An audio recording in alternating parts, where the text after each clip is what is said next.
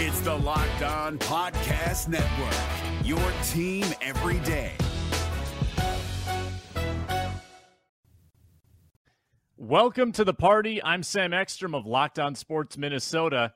The backup barrage of quarterbacks continues. Look out, Dak Prescott. You're next. Hi, this is Arif Hasan with Pro Football Network, and I have been hideously and falsely accused of using performance depressing substances on this podcast. More later. I'm Luke Braun of the Locked On Vikings podcast, and I think I am about to be hideously accused of something by Ron Johnson. That's definitely happening. Luke Inman on the injury report today. Uh, so that's the group. It's the Minnesota Football Party on Locked On Sports Minnesota. Locked On Sports Minnesota podcast. It's endless Minnesota Vikings talk with the diverse voices of your local experts. It's time for the Minnesota Football Party. It's your guys hanging out talking next level Vikings football. So join in with Pro Football Network's Arif Hasan, Locked On Vikings Luke Braun, Superior Sports Talks Luke Inman, and Vikings insider Sam Ekstrom, plus the biggest names in Minnesota football for the Minnesota Football Party. And it starts now. Welcome in. It's another episode of the Minnesota Football Party. Endless Vikings talk for the next hour. I'm Sam Ekstrom of the Ron Johnson Show and Locked On Sports Minnesota. Follow me on Twitter at Sam Ekstrom.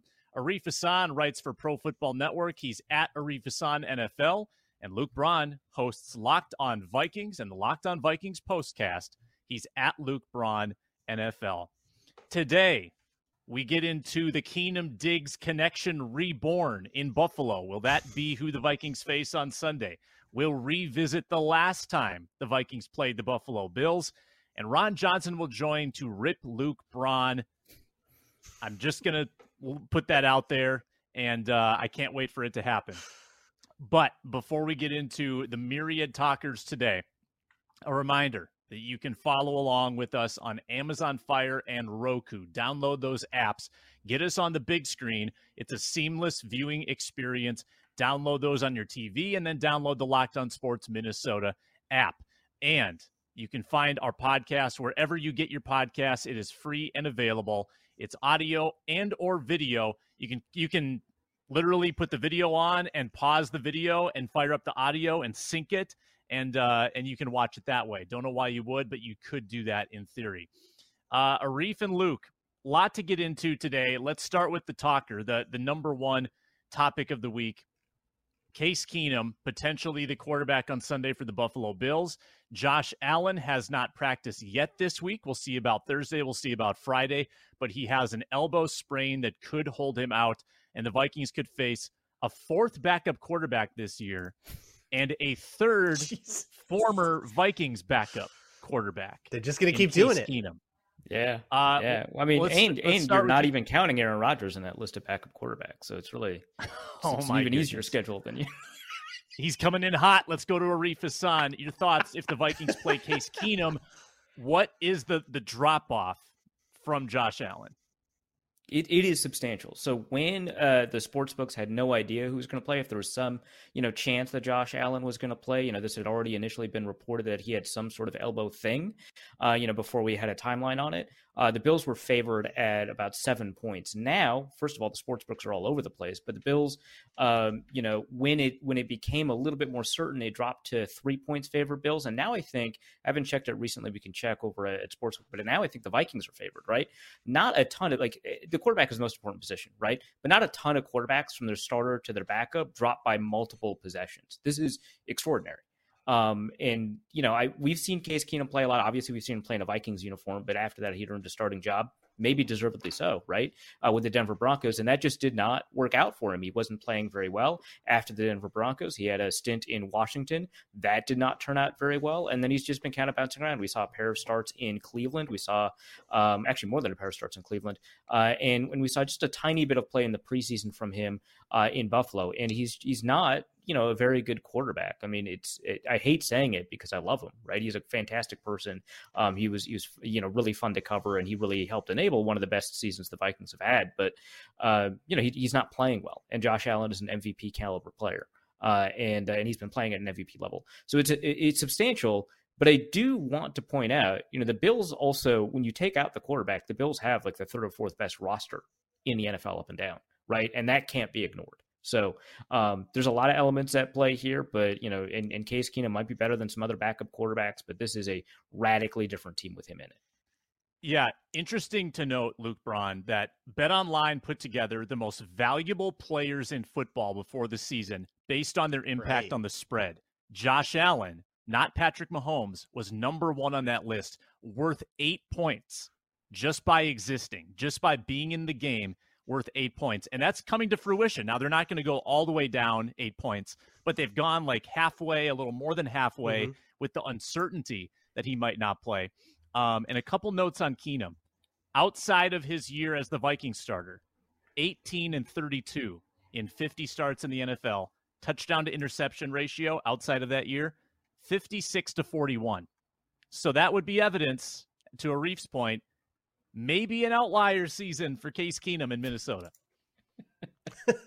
Perhaps that was uh, and You think? something a little unsustainable Maybe? over there. You think? Yeah, i- if only Um, people covering Minnesota at the time had pointed this out. If only. If only the Minnesota Vikings, who did not re-sign Case Keenum, knew. uh, they were thirteen and three and didn't re-sign their quarterback. Maybe, maybe this was obvious. Maybe Uh, the by the way- horseshoe over his head played a role. uh, currently, Bills favored by three and a half. I believe at Bet Online they started at seven and a half. So about half of that eight points has moved, which is the market reacting to we don't know who is going to be the quarterback. Um, but yeah, uh, uh, one player representing an entire touchdown in a betting betting market that's enormous. Um, but like Arif said, that roster is good, and and what I I'm hearing on Vikings media and and like on social media and stuff is, you know, this this idea or like rebuking this idea that hey, if Case Keenum plays, all right, cool, backup quarterback, auto win. And no, that's not the way that that works. Case Keenum is a good backup quarterback. I don't think he belongs as a starter, but he's a good backup. And the definition of a good backup is somebody that can come in when your quarterback tweaks his elbow, needs to miss a couple weeks, limp you through those couple weeks, and maybe even steal one of the games, right? So by that definition, Case Keenum can steal a game. Um, we have certainly had tougher battles in the last month with lesser teams than a Case Keenum led Bills. So if Josh Allen plays, this is a really, really hard game. If he doesn't, it's still a very hard game. They've got a lot of good players. And while Case Keenum, I mean, he just doesn't nearly have the talent, and there's a whole bunch of stuff you just kind of don't have to defend with Keenum that you do versus Allen. Uh, there's st- he's a quarterback. He's not a potato. This is what I always say about backup quarterbacks. People treat them like they're potatoes and like it's an auto win, like it's over. No, the line moved by four points. He's a quarterback, not a potato. All right. I needed to tell Mike Zimmer this because he treated Cooper Rush like a potato and lost. Okay, actually, so I was I was going to bring up Cooper Rush because I have I have a question for you, Luke, uh, and Sam. Of course, feel free to chime in. Um, rank the backup quarterbacks, right? Okay, so you've got Case Keenum, you've got Teddy Bridgewater, you've got Andy Dalton, you've got Skylar Thompson, uh, and just because Cooper Rush has played a lot this year, let's put Cooper Rush in there too. So rank those backup Heinicke? quarterbacks and Taylor Heinicke. Put that in there too. Can I put Carson Wentz in there just so I can say Heinicke's above him? Um, It's really Carson hard to Wentz a rank potato. Keenum Fair. just because we don't like we haven't experienced Keenum yet this year, you know. Um, but I would say that Dalton, Dalton's like track record and overall professionalism would put him number Dalton's number one. one. Okay, so Dalton. I'm I'm Dalton putting number Skylar. Thompson one. That dude was balling. You're putting Skylar Thompson one? He We was saw balling in that like, game. I think if he eight plays that game, he plays. crushes us. Eight Yep, plays. I'm overreacting to a tiny sample. Deal with it. Um, so I'm aware And of it. Again, accept like- it. I'm, I'm doing it. What are you gonna do? Arrest me? No, there's a It's there's a lot of to ways to get you arrested, Luke. Okay, just believe you me. it's true. You are uniquely equipped to get me into, into legal trouble. Get the so Luke is Braun Skylar mask out. Thompson, Start the Dalton, impersonation. Keenum, Teddy, and who else did you say? Heinicke. Heinicke's Cooper last. Rush. Stinks. And Cooper And Rush. Cooper Rush. See, All right, all of them um, played badly against like who, who among them actually played a good game against the Vikings? None, not even Uh, Cooper Dalton. Rush. Like none, none of them did. They were all horrible. Uh, and Uh, Cooper Rush did all right. you did no, he didn't. He didn't do all right. Cooper Rush How many better. points did they score? How many drives did they not score any points? It was not a Let's take good look the game. Cooper Rush game. Let's take a He look turned it over Rush game. twice. Give me the line. oh, I'm sure that the yards ended up being Didn't Amari fine. Cooper have like a hundred yard game? Yeah, I was just thinking that was like, like the Amari going up- Cooper game.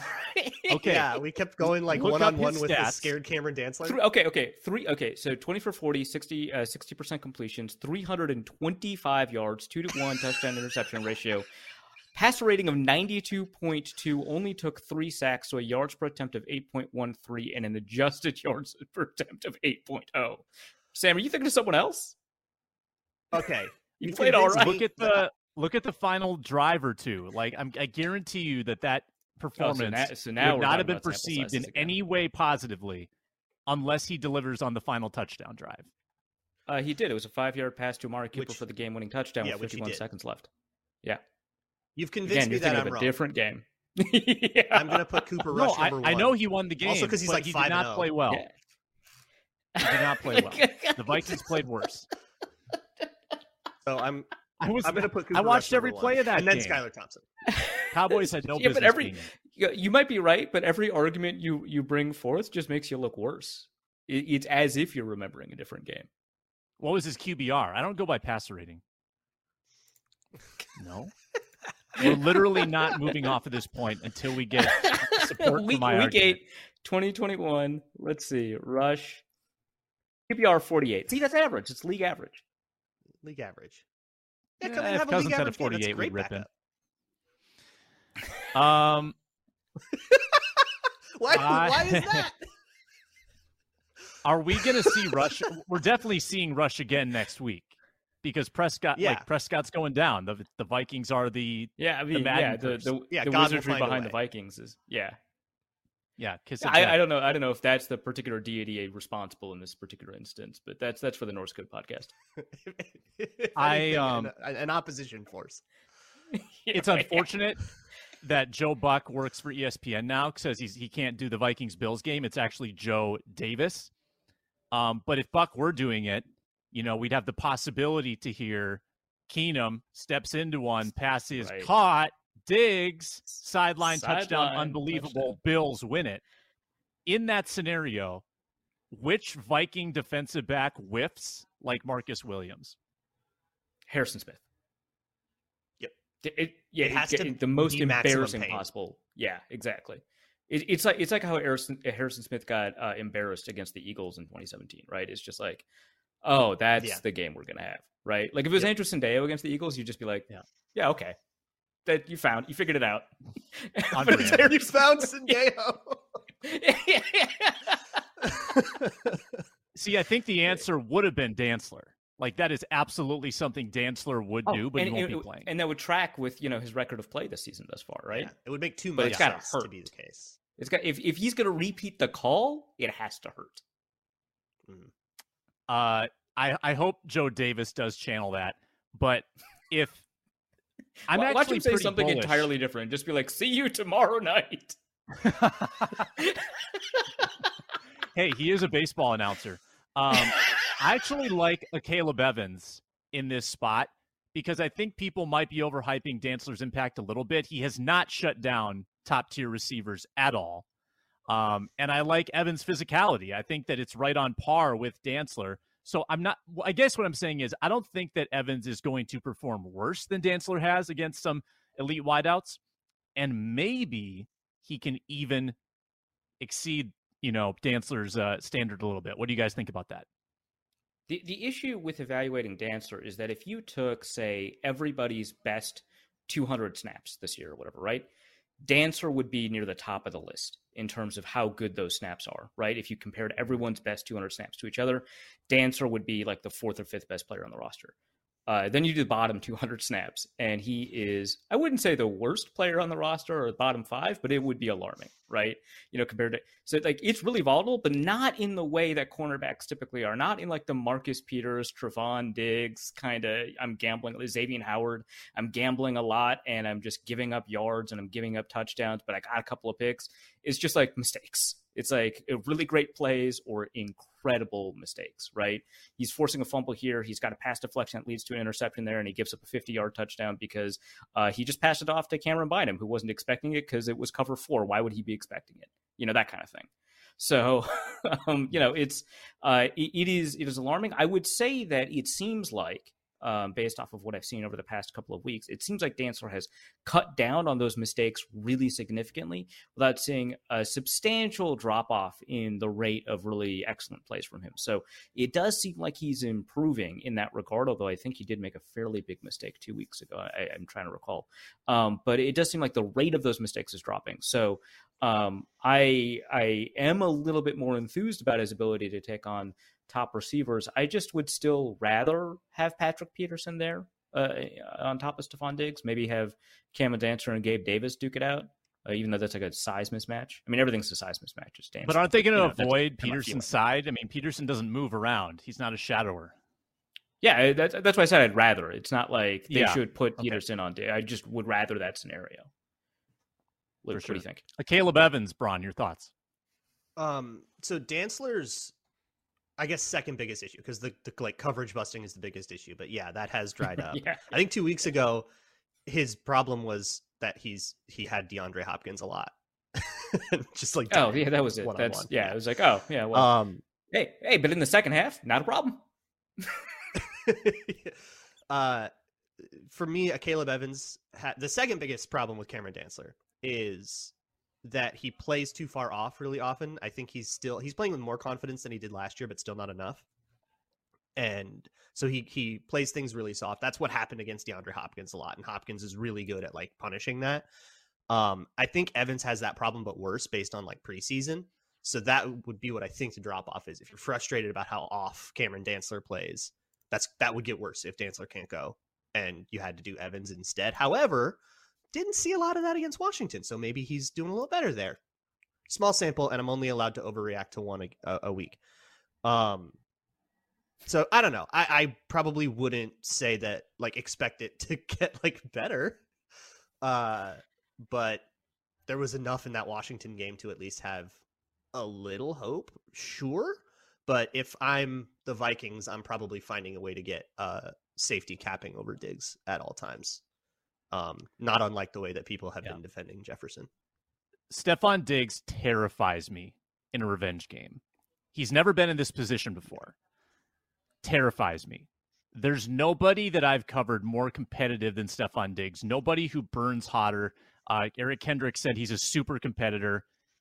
And I think Diggs, regardless that the people he had a problem with are gone, he is going to show up and he is going to be out of his mind competitive in this game. So I'm worried about it. Um, I think he's sitting on a massive performance if Keenum can get in the ball correctly, which might be a question mark. By the way, they they probably haven't thrown many passes to each other since the NFC Championship game, like five years ago, um, which is kind of wild. But let's revisit Diggs Jefferson and talk about the talker we've talked about so many times before. Is there any scenario where you undo that deal? If you had the opportunity, you could reverse time, keep Diggs, and let someone else have that draft pick. Um, is there a world where that scenario would be preferable? Isn't it like the uh, only trade where nobody says yes to that? Yeah, right. Yeah, that, that one's really tough um i'm trying to like what what do you mean by like the only world right? Because a world where jefferson like he gets injured and is out for the rest of his career so like, obviously that world you'd rather no so no so but, i'm saying i might have phrased that clunkily. I'm saying if you could reverse time you have the control. Mm-hmm. and you get to keep diggs and you know what what diggs is going to do. Like he's going to continue playing at a high high level. You know that Jefferson's going to play at a high, high level for whoever drafts him, but you keep Diggs. You don't get Jefferson. Do you ever make that move in retrospect? Yeah, I'm I'm I'm trying to come up with a justification, right? That would make like a way to work yourself back. But in terms of uh, the long view, you know, having Jefferson around, you know, he's younger and he's playing at the same level, right? You know, that's that's preferable. You've got the cap savings at the beginning, you know, that's preferable, especially because for the Bills it worked out because at the time Josh Allen was on a rookie deal, right? For the Vikings it worked out because you know Kirk Cousins famously was not, right? Um, and so you know that that's a, an important element of it. Um, there's also, you know, the fact that I think from a locker room perspective, it was better to have Jefferson in there than than Stefon Diggs. You know, if you keep Stefon Diggs, I mean, what Stefon Diggs are you getting? I mean, you're getting a super competitor, but like, what is he competing for? Right at that point, what is he? What is he attempting to prove? um, so um, it, it is difficult to figure out kind of a, a line of argumentation that it makes sense to keep Diggs, especially you know, unless you're like, man, those first two games for, you know, in Jefferson's rookie year, they were really crucial to the Vikings' success overall. And D- Diggs would have been ready for the first two games, and Jefferson wasn't. That's it. That's all you got right after that it's just like yeah man i don't know jefferson's got more yards per game you know he's getting open a little bit more. I think like uh, by almost every metric i mean espn's like wide receiver ranking thing which is really cool i think has diggs a little bit ahead of jefferson but they're, i mean they're both top five. So um, at least for for a multi-year span. So it, it is tough to envision a scenario where um, stopping that trade makes sense for the vikings. Yeah. Yeah. Ron? The the money thing was like the reason to do it, right? Where mm-hmm. you had this dream scenario where you trade away Stefon Diggs, replace him one for one with that first round pick, and then save money, right? Like that's the justification on on the Vikings side. Um, but also he's never signing an extension here. Like Jefferson, we you can reasonably assume will be interested in signing a big money extension probably next offseason. Uh Diggs is never signing that, so you don't have nearly as much longevity there. Uh, as soon as his contract is up, you probably are losing him to the free agent market anyways. So I think everything just could not have worked. Yeah, I can't really think of a reason that going back and undo would be a, a good thing for the Vikings and for Diggs. I think he needed that fresh start. He mm-hmm. talks about how his mental health like wasn't right when he was here, and that fresh start really helped him. Um, you know, good for the Bills, fantastic for Josh Allen, and it worked out great for us. Yeah, this is like one of the only trades where nobody involved in it would will, will end up with regrets. Let's go back and undo like the Chris Herndon trade or something. Um, you're both right. You don't undo I just it. thought of a scenario where it kind of makes sense, which is yeah, um, because the Vikings had two first round picks that year, right?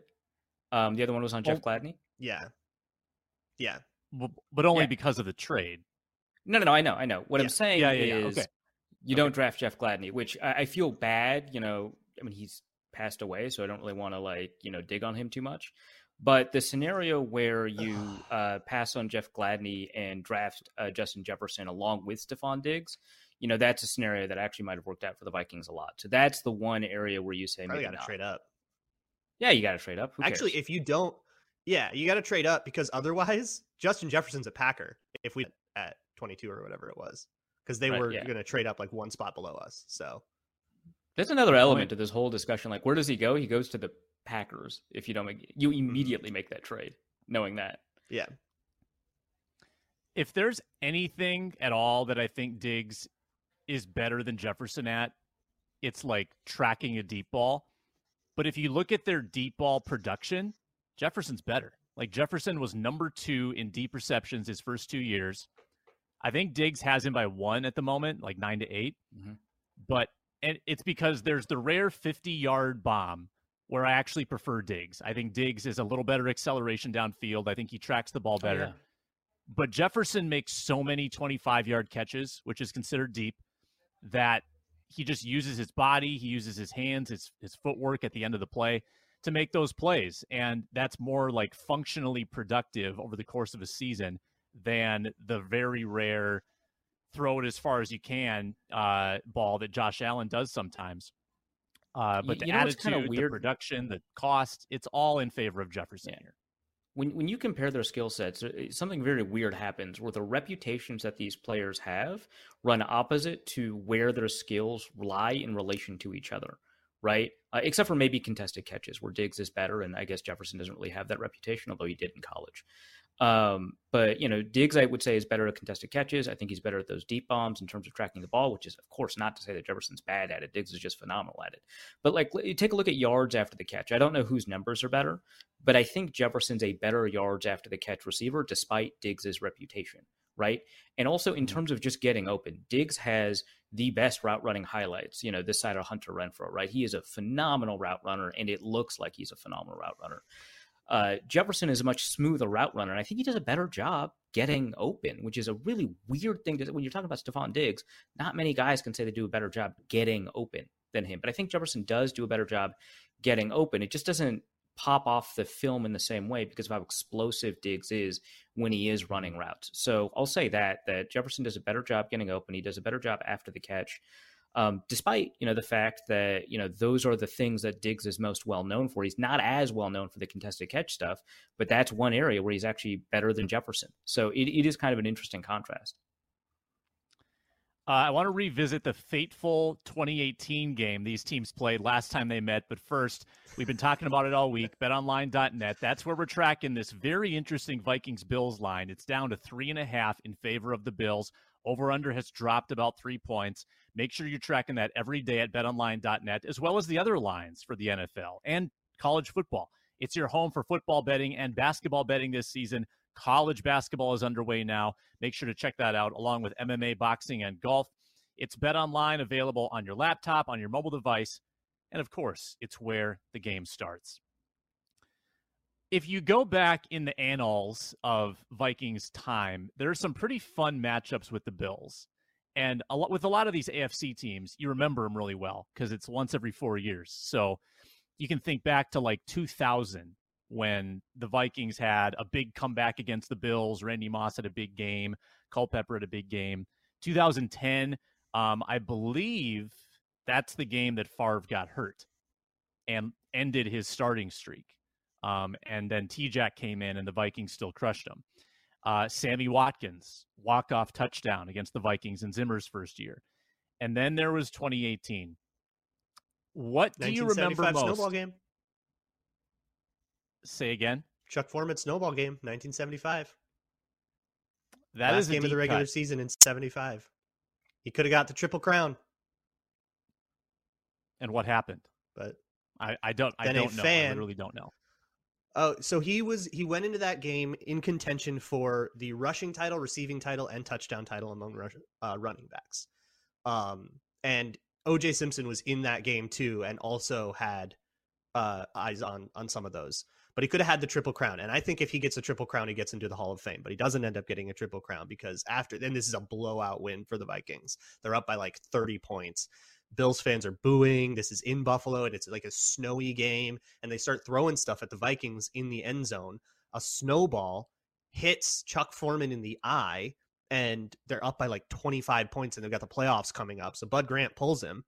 Um, he had like four touchdowns already in that game. He had a ton of yards and there was like a quarter left. If he keeps that pace going, really good chance he gets the that that triple crown, but he gets pulled instead fast forward uh, this is a, a, chris Tomasson feature from i think like a year or two ago but like fast forward to modern day he gets a call um, from somebody that like knew somebody at the bills that ended up that was like friends with chuck foreman from a different time playing or something um, who was a guard for the bills in that game who says hey i've actually got a line on chuck foreman.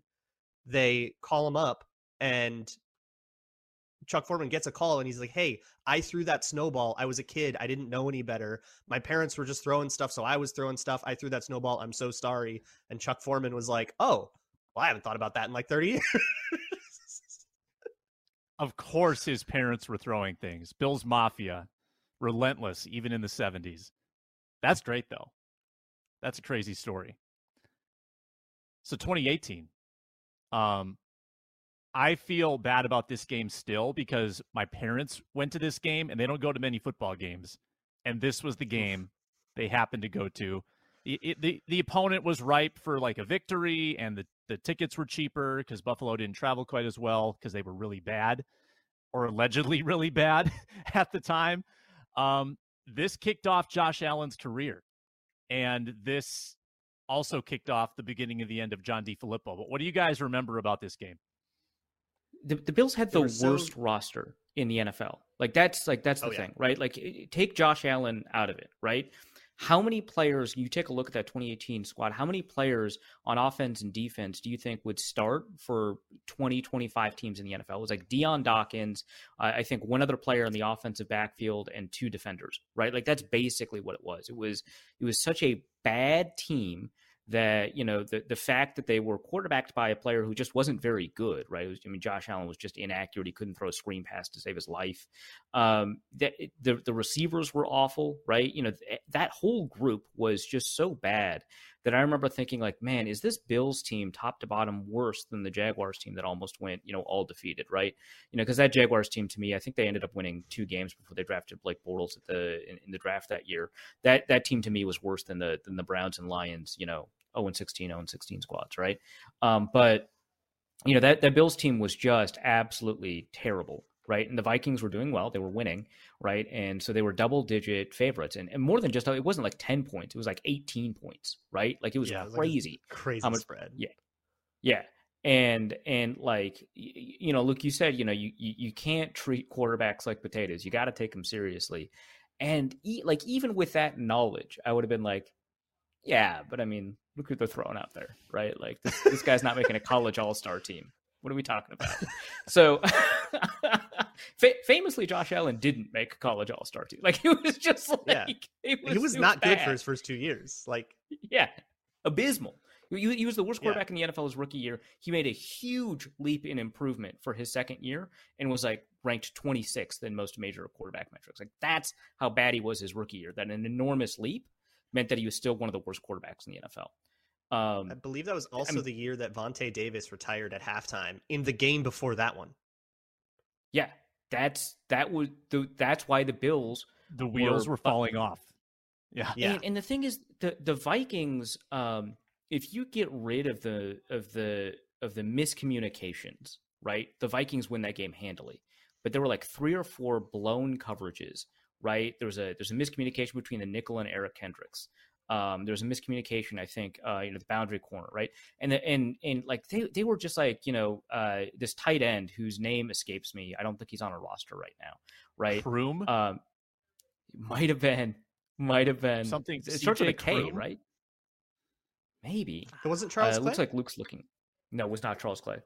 Um, Jason Croom would be the name. yeah, Jason, Jason Croom. Croom? Yeah, CJ yeah. Croom? Close. Close enough. That was pretty good. Um, he breaks wide open because of this miscommunication and runs for like a 40 yard touchdown or something crazy like that. And it just kept happening. Of course, everyone remembers the hurdle over Anthony Barr, but the, you know, Yeah. of the of the five most impactful plays in terms of its impact on the score, that's not even up there, right? like just it was. A They were so shook by that hurdle that they went into the next draft and took Alexander Mattison, hurdler.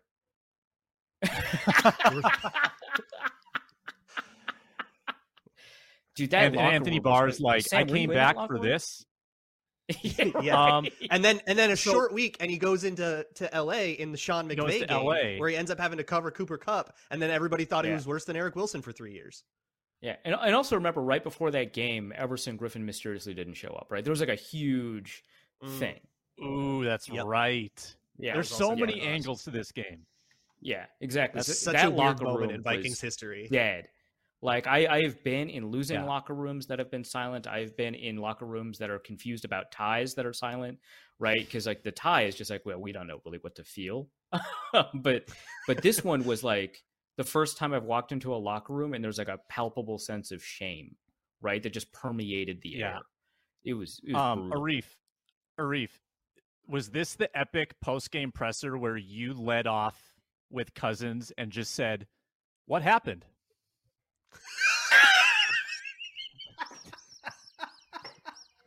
Did you really do that? that what Arif I did did? this, and God, I'm Kurt, so good at my job, man. Twice. Kurt In the was first, I think the first two possessions were That's strip right. sacks. That was Man, we never talk about Kirk fumbling anymore. That was such a big problem. Such a big problem. And it, that appeared in that game. Yeah. Oh my god. We I haven't even good it was at mentioned that the Vikings ran it a total of six times in this game. Two of those were Kirk scrambles. Mike Boone, two for 11 yards, led the team. Cousins threw it 55 times. Wait, because What that was, that was D the- Flippo, right? Yeah. Yeah. Yeah. Later in New England, ran it nine times and there you go. basically got there canned. you go. There you go. I'm, t- I'm taking a look. Oh yeah, so you had um, the the remnants of Star Lotulelei. You had uh, an almost retired Kyle Williams up front, and uh, and a Matt Milano at linebacker before Matt Milano had arrived as Matt Milano, right? And uh, and I can see why you would take a look at that, and then you take a look at like a guy like Rafael Bush is playing is safety, right? Um, Taron Johnson is playing. down like I can see why you would most of the game too. yeah, and so I can see why you throw the ball a lot, but yeah, maybe maybe maybe run that time. Um, Ed Oliver, Five. did he roast Riley Reiff? Is that correct? Jerry No, no, no. Ed Oliver. Jerry Hughes. Uh, Ed Oliver wasn't. Yeah. Um, Yeah, Yeah, yeah, my bad. yeah, it was Jerry Jerry Hughes. Hughes. Ed Oliver hadn't been drafted yet. Yeah, because their other other um, edge rusher was, was uh, a combination of Trent Murphy and Shaq Lawson, depending on kind of whose shoulder was working that week. Uh, that was a fun trip down memory lane. Before we have Ron Johnson, it's time for a four minute drill. Start the clock. It's time to execute. The four minute drill.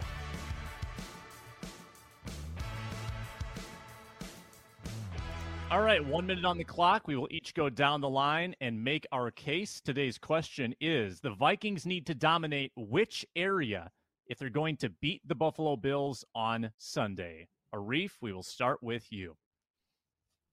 Uh, let's go with uh, pass protection, right? I think if the Vikings have better pass protection than the Bills do, I think that they end up winning the game.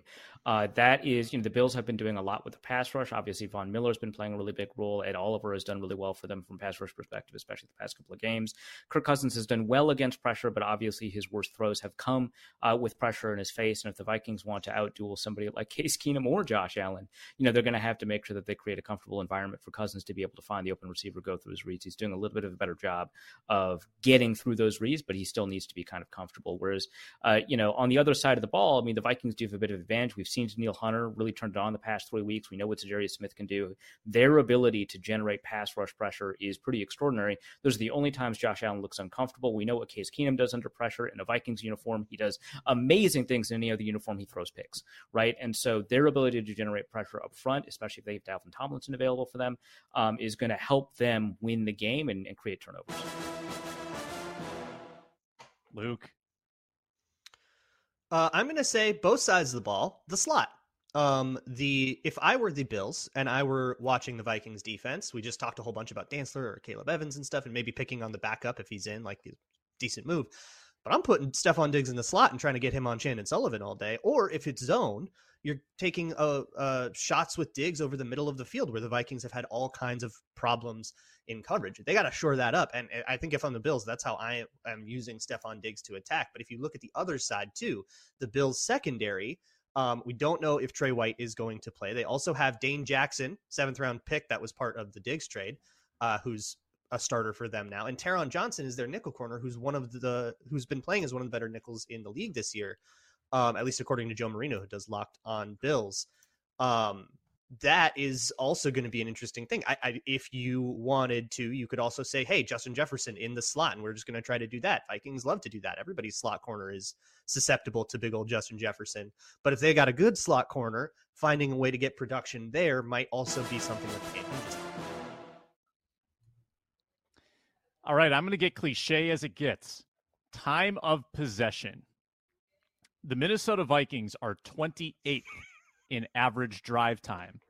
They are 24th in the number of plays per drive, 21st in the number of yards per drive. That has resulted in the 10th most punts in the NFL this season. The Vikings had a seven drive stretch against Washington where they went punt, punt, punt, punt, interception, punt, punt. How many touchdowns will they trail Buffalo if they do the same thing on Sunday. You got to sustain drives. You you got to at least pick up two or three first downs and then punt the football. But if you are going to have the ball for 19 minutes in this game, you're going to get obliterated. Um, so if they ever had a four quarter offensive performance in them, it's got to come here against Buffalo. I don't care who the quarterback is. And I know that they're playing a really good defense. So it's incumbent that the Vikings have productivity on first down. Looking back to our nerdy stat of the day, in case you missed it on Monday, Vikings had 23 of 26 first downs where they produced 0.7 yards per play. The other three, they had successful passes, but it was ugly. Uh, so that's my establish key. the run. You heard Sam Ekstrom. Hmm. Establish the run. kill that Can't run it enough. Run, run, run, run. That's what I'm about. the the pathetic sigh. Is Ron Johnson here yet? I- Is he? I hope so. I don't think he is though. Matt Oh, does a good job of letting me know, and he has not notified me. Uh, he'll be here though. He's not going to miss the um That's right. the the brouhaha with Braun. That's coming. Um, I'll update the gambling. Remember, we pick uh, games every week. One against the spread, one over under. Started with a thousand mythical dollars, and here's where we're at. Arif, you're the only contestant that got a win last week. You went one and one. hmm You still lost money, but your bankroll is 707 and 76 cents. Luke Braun, you went 0 and 2. Your bankroll is down to 311. I went 0 1 and 1. My bankroll is down to 283 and change. Luke Inman went 0 and 2. He's down to 236 and change.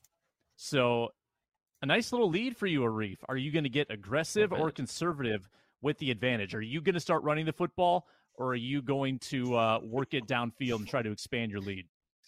I don't appreciate that analogy. Um, 'cause running the football is riskier than people think. So I am going to throw a series of short passes, and I will continue to play conservatively. We will make those picks after our weekly visit with Ron Johnson, who joins us now. He is our Let's guest see of honor who's today. lucky enough to get invited to today's party. It's time to meet our guest of honor. He appears on the Ron Johnson Show Mondays, Tuesdays, Wednesdays with the roundtables on Friday on Twitter at three Ron Johnson.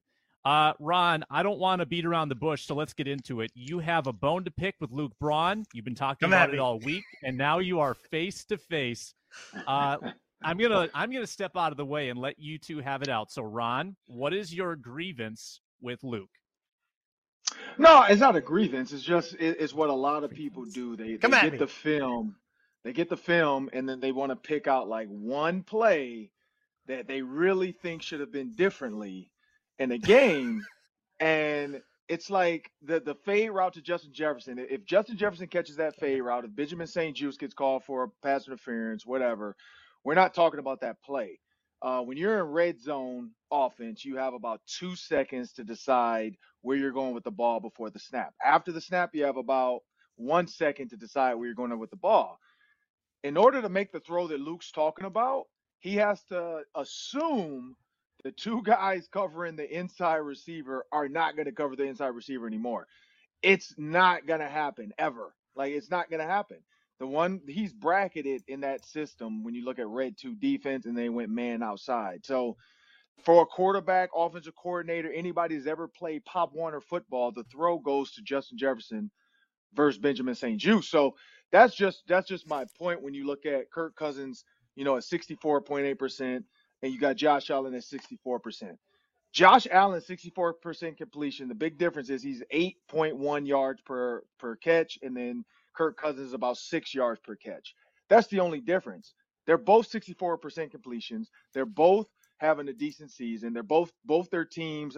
Technically, Kirk Cousins won more games, but Josh Allen in people's minds is like, oh man, he's out here killing it with the completions, and look what he's doing here. Look at the throw he makes there. It's they're both 64%. So I don't know what kind of math Luke does in California, but in Minnesota, 64 is 64 every every possible way. And so that's my point. Like you can pick out Josh Allen plays, you can pick out Tom Brady plays, you can pick out whoever you at the end of the day, everybody assumes because they're they're looking from a you know thousand foot camera angle and they're like, oh, I can see all of this. It's- When you're a quarterback, you got about this much window. You can't see every single thing. You're going off of what is my coverage to the side I'm running the play on. Here's where I'm going with the ball. Hike, let's go. Like for people to assume that he's Spider Man or something, or he's moving faster than everybody else. So, you know, or the flash or something where he hikes the ball and then everybody else goes slow and he like runs around like an X-Man movie and he can look and see, oh, this guy's not gonna cover this guy, this guy pokes pokes this guy over, this guy's not covering this guy. He's not oh okay, I'm gonna throw it here. And then he gets back, gets the ball, throws it to KJ Osborn, Yeah, roasted. and then Luke's like, he's the Uh, greatest okay. quarterback ever. Wait, Like, no. Yeah. That- okay, that- hold. So, so- so, so, so so this it's is this is the unheard of. red zone play where Luke said he should throw to KJ Osborn between the two defenders instead of Okay, Justin so- Jefferson. Correct. Okay, okay, that's I, okay. not I what actually I do. said. Okay. Luke's Can I respond What's to Luke's my rebuttal? thing first, to read? Uh, no, I want to. I want to prove. I want to say that you're wrong. Uh, I actually agree with you. When I when I saw Luke tweet that out, I thought it was a pretty bad take, but I um, I was a little That's bit not my take. caught up in my arguments online for me to get involved in. What a new is your one. take? Let's yeah, get your take. No, that's absolutely. Of course, you throw the fade. I, I, I think I one of the first things I said was like that's absolutely. He's throwing that hundred times out of hundred. Of course he is. Um, especially I think it was a single high safety, right? Single high safety. You see one on one on the outside, Yeah, and you've got him from running a single fade. coverage, yeah. yeah. Mm-hmm. My problem is calling a goal line fade on third and four in a two in with with that timing situation too, where like clock matters. That that's my issue. My issue is not with Kirk Cousins on that play at all. Um, that's one thing. Also, I post like twenty plays Do you, on do Mondays. you want me to quote your tweet? I, I have it right here. See, there's stuff like this all over the tape all year where KJ is open at the goal line, but it goes to a JJ one on one instead. And like, do we really want Kirk to start coming off of those? Genuinely conflicted. What are you conflicted about? Yeah. Okay. Yeah. So do we? Of course, we have Wait, not wait, instructed wait. Kirk to come off of those, right? Arif, Arif, you are the character witness in this. He literally just said, I said a hundred times out of hundred times you throw the fade. No, Did you watch the didn't. video? You didn't. you didn't say that though. You should have tweeted this video and said, Oh, "I'm gonna teach you how on to tweet." Patreon. Is Okay, videos behind a paywall. So you- okay, you- I apologize. You have the video. You say, you say, "Hey, Because that's just this the is clip, what right? Kirk." You said a hundred Yeah. out of a hundred times Kirk Cousins should throw the ball to Justin Jefferson. There's an opportunity maybe to come to KJ Osborn, but he didn't do it here. End quote. That's that's how you word that tweet. You worded Sure. it. I also- as I a also worded don't- I accept the Kirk criticism. Cousins, Poorly worded Yeah. tweet. Max Kellerman hater that worries about how many abs Kirk Cousins has. That that's, Oh, that was the most insane take I've ever seen. Okay, I You're basically refuse Max to Don't let me in with Max. Kellerman. I do not own refuse him. to learn what that take is. Um, I actually Um, don't love that throw to KJ Osborn. By the way, I don't think he's all that open. So, uh, Can- and you got you got to throw can- behind Can I him. for clarify to my point? okay, No, sure. you're wrong. Poorly worded tweet. And uh, later, I'll I'll take the because I, I broke down that play for a Patreon Kirk Cousins breakdown, which was like 95% praise, and the other five percent was that one underthrow that everybody was arguing about. Um, I thought Kirk had an awesome game. Um, but that play, this is what I'm genuinely conflicted about, and I, it's a play calling thing, not a Kirk Cousins thing. You call that play, he's throwing that every time. There is absolutely no argument that Kirk should come off of that Justin Jefferson thing. If I accidentally implied that in a tweet, I'm sorry. I don't think that. Um, also, I apologize out if one play offended. and harp great, on it. Great apology. I apologize if you If, misunderstood. if it came off, uh, I am so sorry you were wrong about me. Um, I also post like 20 plays, so I'm not picking one and like harping on it. I, I post like a whole bunch, and most of them were good. Um, but my my question is, so they went to one-on-one Justin Jefferson balls a whole bunch, right? Like the, a ton. Of, There was the one yep. touchdown. There was the halftime one that turned into an interception. Like they went to it a whole bunch. And my question is, at what point does that become too much? Like it's, and I'm super conflicted because like one on one to Jefferson seems like it is always good, but there's got to be a limit somewhere, right? And so I would prefer like a spacing concept or something like that. No, yeah, you see single high, you see um one on one with Justin Jefferson. Of course, Cousins is taking it, and that particular play is not about Kirk Cousins; it's about Kevin O'Connell. I, j- I like that Well, we, we brought Luke, on a, a I'm- big play receiver, and Luke's first uh, Luke's first instinct is to say, "I don't know if you should always throw the one on one to your best receiver." Right. What? oh, I'm Justin asking. I'm not saying. I'm asking. So here's- Genuinely. I'm like 50-50. I can totally perfect- hear you say, perfect- no, take it every time. I perfect go, okay. video for this. Here's a perfect video for this. Luke, I'm gonna teach you something. 101. Okay. Justin Jefferson in the red zone, right? It's like sex with your wife. You can never have enough, and it is never the wrong option. Ever. Okay. Like ever. I'm talking about 9 a.m. Question answered. 9 p.m. Arif's dead. noon. Kids are napping.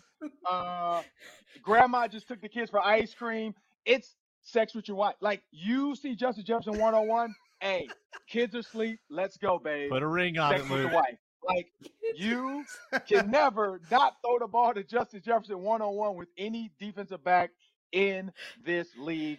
I am looking forward to the Jets, Sauce Gardner versus Justin Jefferson one on one. Why? Because you're going to throw it to Justin Jefferson, and he's going to learn from some of it. I, I think this is what happened with Justin Jefferson against Benjamin St-Juste. I think Justin Jefferson was a little bit too relaxed. He didn't aggressively attack the ball. He didn't go up aggressively with two hands. It was almost like like oh I, I'm I'm good. I got this guy. Like this guy's a nobody. Who is Benjamin St-Juste? And he took for granted that this kid is about six two with about a six Mhm. six six seven wingspan, and he just was real lackadaisical. I felt like versus the Justin Jefferson that gets angry, the Justin Jefferson that wants to go attack the ball at the high point. Like it felt like a little bit of like, eh, it's Benjamin St-Juste. This is the Washington Commanders. I guarantee when it's Jet Sauce Gardner, he's not going to be lackadaisical. That's why you call that play because if it's man coverage and KJ Osborn bracketed and you don't have TJ Hockenson backside, because we might get some TJ Hockenson backside now manned up, I'm going there. But KJ or uh, Justin Jefferson one on one with a DB, hey, you never can get enough of that. Never. That Luke, was the you'll, greatest You'll figure in out this what that analogy means when you're older.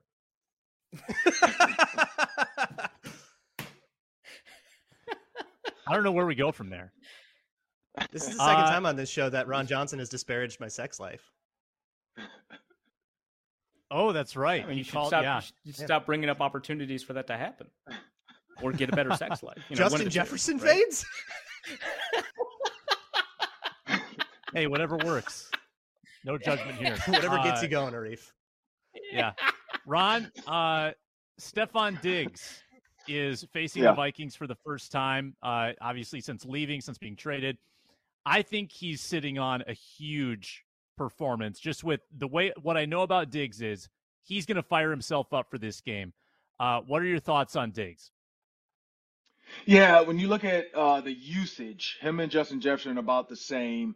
Uh, the big difference is, is the Bills kind of have uh, dedicated other options. They try to get going early, like Gabe Davis and, and, and the Knox bit. They try to they try to go across the middle to see if they can get those safeties up. Once those safeties are kind of dialed in, and like the over routes and the stuff that's going on, then you're going to see Stefon Diggs get involved. So the question is, is does Harrison Smith or Cam Bynum fall for that? Like, do they, if they're in quarters, do they fall for that, or are their antennas up with Stefon Diggs? I think he's gonna have a game. Like, I don't think it's gonna be a 250 yard or 200 yard game.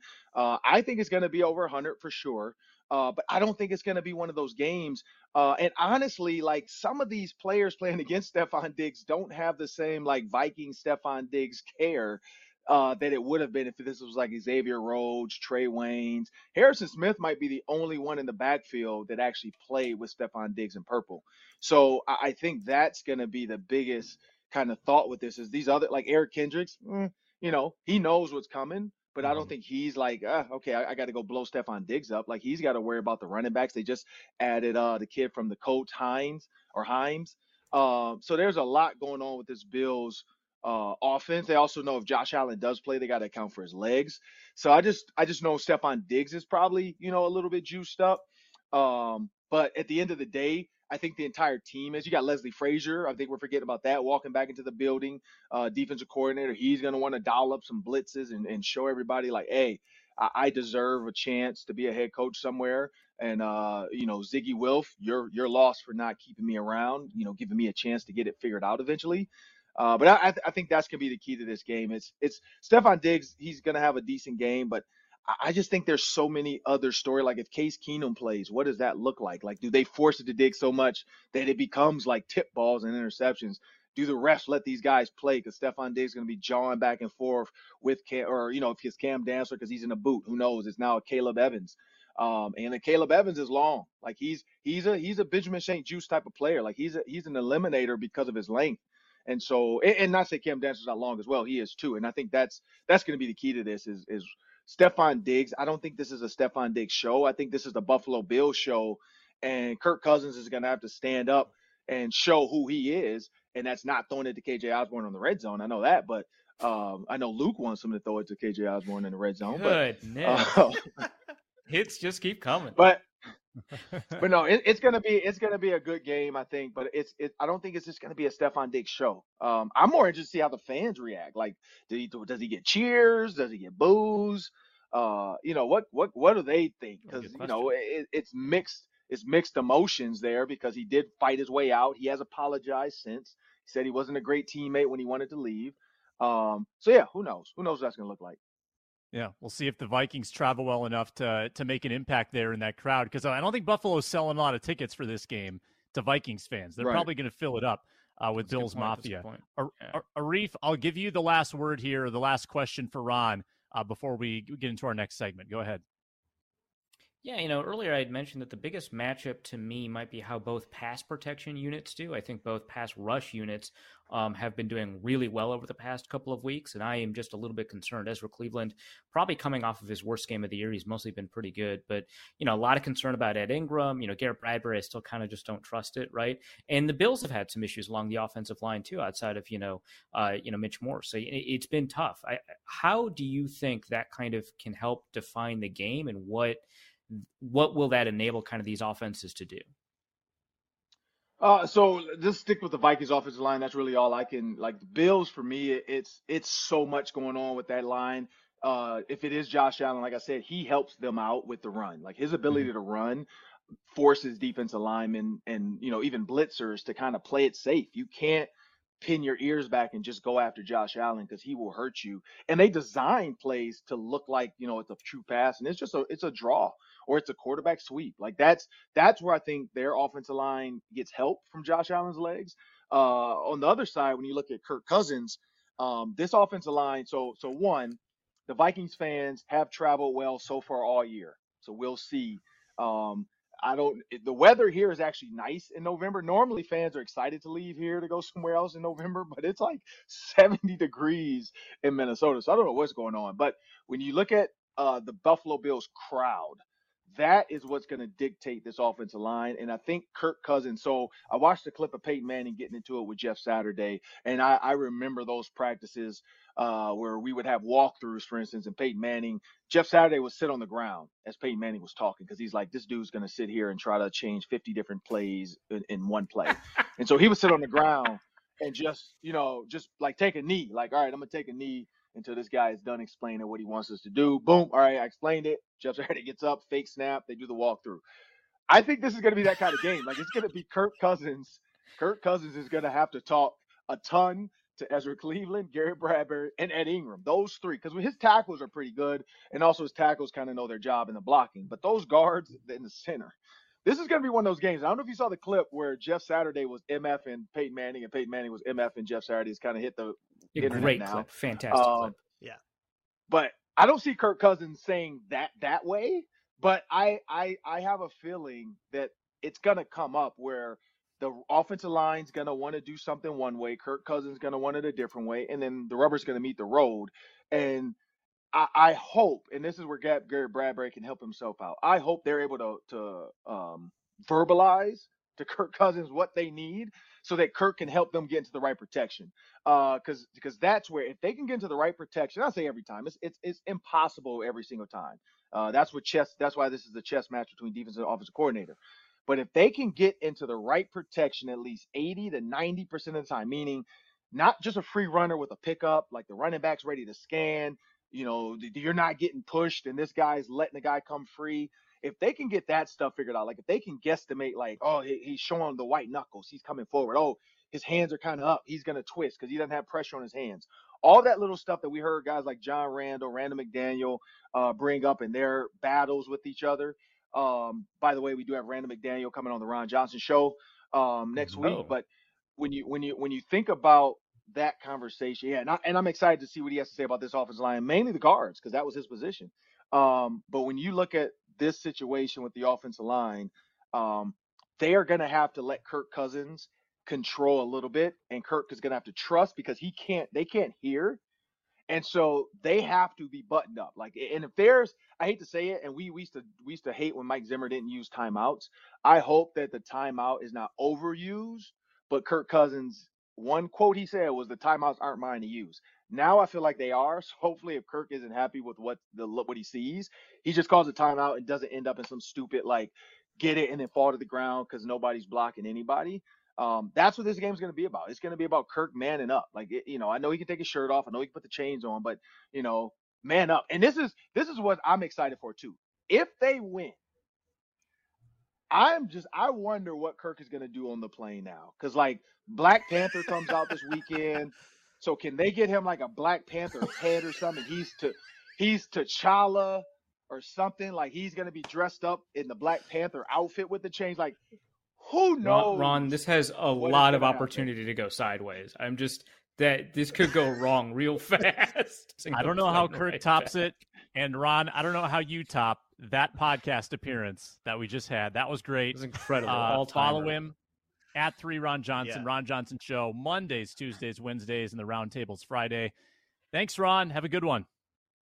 No, thank you. I'm going to break time. down some film this week, I guess, and be the anti Luke. That's going to be my new film. anti anti Luke Braun film.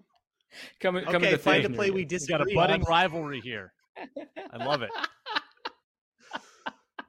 Good stuff, Ron. Uh, that was great. It's time for our gambling picks. Um, and a reminder, too, to check out Locked On Sports today, which brings in experts locally to tell you what's going on behind the scenes all across the country. They call it Lost. Locked On Sports today, available wherever you get your podcasts or on YouTube. Uh, we start with Luke Braun today, who is in second place in our contest. We're making one pick against the spread, one pick over under. Minimum is 100, maximum a cool $1,000 this week. Luke Braun, you're first. It's getting a little thin. I am astounded that I'm in second place. I don't think I've gotten one right in like three weeks. Uh, yeah, yeah we're, we're all below a thousand dollars, so being in second place is a little bit different. Yeah, pretty mightily. Yeah, yeah. No, that is that does not reflect well on me. Uh, anyways, I guess I'll just keep going. I've got enough money to bet the blind for one more week, see if I can't dig out of this hole, and then I'll have to go super aggressive next week if I go 0 2 again. But I got one more chance here. Uh, look, this podcast has done very poor betting on the Jaguars, so I'm going to bet against the Jaguars and take the Kansas City Chiefs minus nine and a half uh, at home against Jacksonville, and I'll put 100 bucks on it. Is that minus 110? Minus 112. 12, thank you. Um, I think I'm just going to do the anti uh the anti Vike. I'm gonna go with Bills minus three and a half. Possibility Josh Allen plays, and I think I still like him. Um, so you can hate me for it, but also that this is kind of a reverse jinx situation. So, and maybe a bit of an emotional hedge. So I'm gonna go Bills minus three and a half. Do you have the line? Anybody? Anybody? Uh, one twelve minus. Thank you. The wrong way. I was, no, that's wrong. Minus one oh eight. Minus one oh eight. Eight. Yeah. Yeah, I'll go. Um, one hundred and ninety dollars on that. Luke Inman uh, sent in his picks. Luke is going to go with Rams minus one. Is that what it currently is? Uh, yes at minus 113. Okay. Rams minus one at minus 113. He puts 160 on it. And now, Arif, you get two in a row. All right. So I'll take the Chicago Bears minus, uh, three uh, at minus 103 odds for $100 against the Detroit Lions. I really like how Justin Fields has been playing the last couple of weeks. Uh, for my over under pick, I'm going to take the Broncos Titans over, get this, 36 and a half points. It's the lowest over Oh under God. I think I have ever seen. Um, mind you, quarterback situations kind of screwed up, but 36, 36 and a half points. I I I I think there's something there. I know that the Broncos defense is still playing at a high level, but they don't have Bradley Chubb. So um, that one that one is a wild one to me. So I'm just going to take the over. Dollars and line. Uh, hundred dollars line is minus one ten. Okay. Back to Luke Inman it goes. He's going to go Giants Texans under 40 and a half. And once again, someone give me the line. It's at 41 sorry, now at minus 110. So that would be Guess if I good look for Luke because he wants the under. So Oh, yeah. ov- under 41. And he puts one Minus one ten. 160 on it. All right, my turn. When in doubt, take the Thursday night game and take the under. Uh, so who's playing tonight? I don't even know, and I don't even care. Panthers Falcons Panthers. in Carolina. It is 41 and a half at minus 110. In All either right, direction, I'm obviously. taking it. I will, however, put the minimum on that. Uh, you And Luke the over? Finish us off. Sorry, are you I'm taking, taking the the over or the under. under? Okay. Under. Man, I wanted to just keep going on Panthers overs in a an ill-advised belief in PJ Walker. So now you've I've got been me there. reeling. Um, uh, Pittsburgh Steelers Saints. Nobody's taking that, right? Nope. Uh, I don't think so. No. That over under is at 40. Kenny Pickett, Andy Dalton, offense is reeling, banged up. Sure. Under 40 at minus 115. And I'll put 100 bucks on it. Jeez. How much? 100 bucks. Minus one fifteen. 100 bucks. Oh, sorry. Goodness. The picks are in.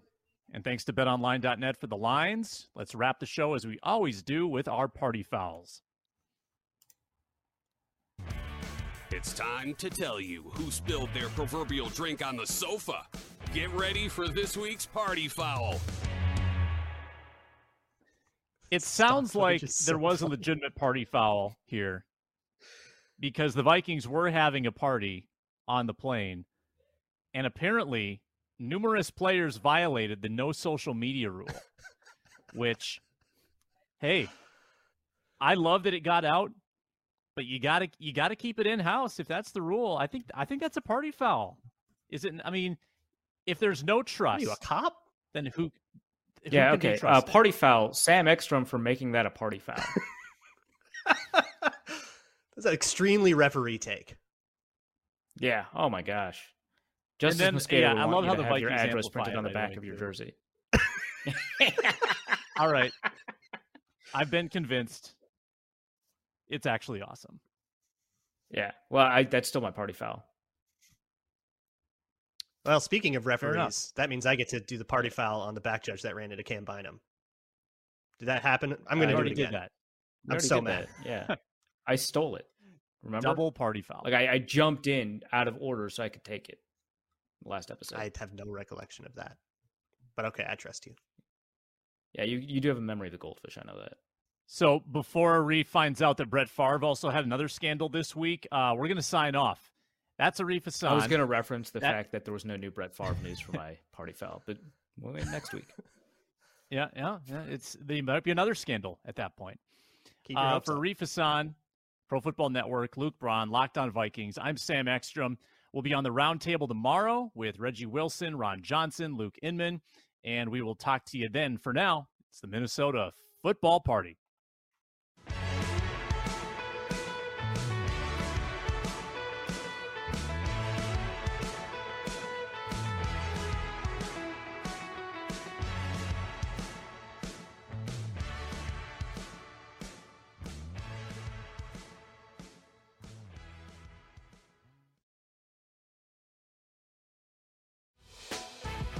Prime members, you can listen to this Locked On podcast ad free on Amazon Music. Download the Amazon Music app today.